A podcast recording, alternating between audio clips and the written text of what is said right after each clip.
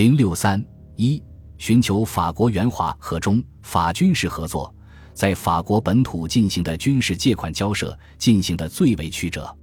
最初，在法国的中法公司筹备处进行了有关活动。法国财界和政府有意提供总额为一千七百五十万英镑的借款，由中方用于在法之购械，中方以矿产品及毛皮等偿付。至一九三八年十一月，中国特使杨杰抵达巴黎后，一度由他主持有关的交涉。至一九三九年一月底，杨杰向国内报告已与法方达成借款原则。二月下旬，进一步报告了所达成的要目。借款总额四千万英镑，均用于购买军械，一年内分批运华，年息五厘半，六年偿清。中方以金属原料及商品抵偿，由苏联出面担保。杨杰一度十分乐观，认为可以在接洽借款四千万英镑。实际上，几经周折之后，杨杰在法国主要是同荷兰商人阿鲁福打交道，阿鲁福代表了荷兰。比利时和法国的几家银行，且提出了要由苏联银行做担保的条件，但是苏联政府表示不愿与外国银行直接打交道。杨又请宋子文向英美方面大银行接洽担保，宋借故推脱，结果由杨杰负责联系的所谓巨额军械借款不了了之。后来。中国驻法大使顾维钧又在巴黎接洽，以中国之乌纱向法方抵借巨款。到一九四零年三月底，法方已经原则上予以同意。但是待到同年六月，法国与德国接洽停战后，法国对中国战略物资已不复有迫切需要，对华巨额借款也无从谈起了。至于中方起初提出的军事顾问，经交涉后，法国同意派遣来华。一九三八年六月，孙科、顾维钧提出要求时，当时法国外交部担心引起日本的不满，表示对于向中国派遣军事专家，必须用最审慎之方式行之。法国殖民部虽然认为不便派遣现役军官赴华，但提议用半官方的方式处理，由非现役军官个人自由受聘前往。次年一二月间。驻苏大使杨杰专程赴法国洽商军械借款，期间也与法方讨论了赴华军事顾问的待遇问题，包括月薪、津贴、特别费等。此外，国民党元老李石曾也在法国为促成军事顾问赴华开展多方工作。最后，在法国总理达拉蒂的首肯下，一九三九年二月下旬，中法间达成了法国派遣军事顾问赴华的协议。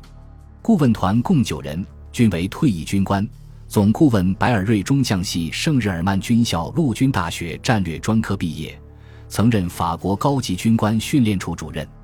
其余八名军事顾问也毕业于法国著名军事学校。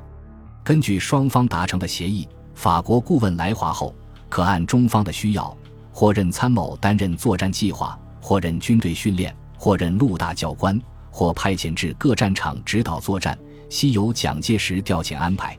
但最后实际抵华为七人。一九三九年五月，法国军事顾问团抵达重庆后，曾观察地形，研究和拟具重庆地区的防空计划。六月起，法国顾问开始分别在中央军校和陆军大学任教官，后来还安排至航空学校授课。欧洲大战爆发后，至九月下旬，法国政府便提出召回在华顾问。中方当时一方面表示不会强留，但也向法方提出，如果军事顾问全部离华，日本不仅会认为法国行将放弃在中国之权益，并将放弃在越南之地位。在远东局势十分复杂的情况下，欲保持中法两国之合作，并维护安南之安全，顾问团实有暂缓回国之必要。但是，法国政府仍要求全体在华顾问迅即撤回。离华以前，法国顾问先后赴第四、五、九战区视察。在华期间，法国军事顾问参与作战的策划部署，提出一些关于训练与作战乃至建军方面的建议，受到中方重视。蒋介石曾通令采纳改进。到当年十月，白尔瑞率法国军事顾问团离开中国。蒋介石曾请白尔瑞反法后为促进中法关系而活动，白尔瑞确实也做了一些努力，特别是在以中国矿砂换取法国军火方面发挥了积极的作用。中国方面还希望与法方进行军事领域的合作，双方较早就开始交换有关日军在远东调动的情报。中国驻法使馆武官通过法国殖民部得以与法国殖民地军的总参谋部合作。中方数度把关于日本在越南活动和计划的情报传递给法国，法方也向中方传递过有关华南日军调动的重要情报。另外，早在1938年4月，驻越南的法国军官格莱尔中校便主动前来，与驻守广州湾的中国第六十二军代表接洽，提议双方合作防御日军进占海南。此事上报后，经蒋介石批示允准。中方与法越军方继续商洽联络，以后，国民政府两广外交特派员甘介侯与法国驻远东特务机关负责人茂来就中法军事合作问题多次交换意见，初步拟出了中法军事合作计划。中国与安南合作对抗日本之计划，主要内容有：中国选送人员前往越南进行训练、组织与武装；中国同时供给劳工分往法国。越南或其他地方工作，法国供给中国抗战所需之军火、机器及材料，新筑中国通往越南的铁路以利运输。中国参谋部的该军事计划负责人与越南参谋部成立协定，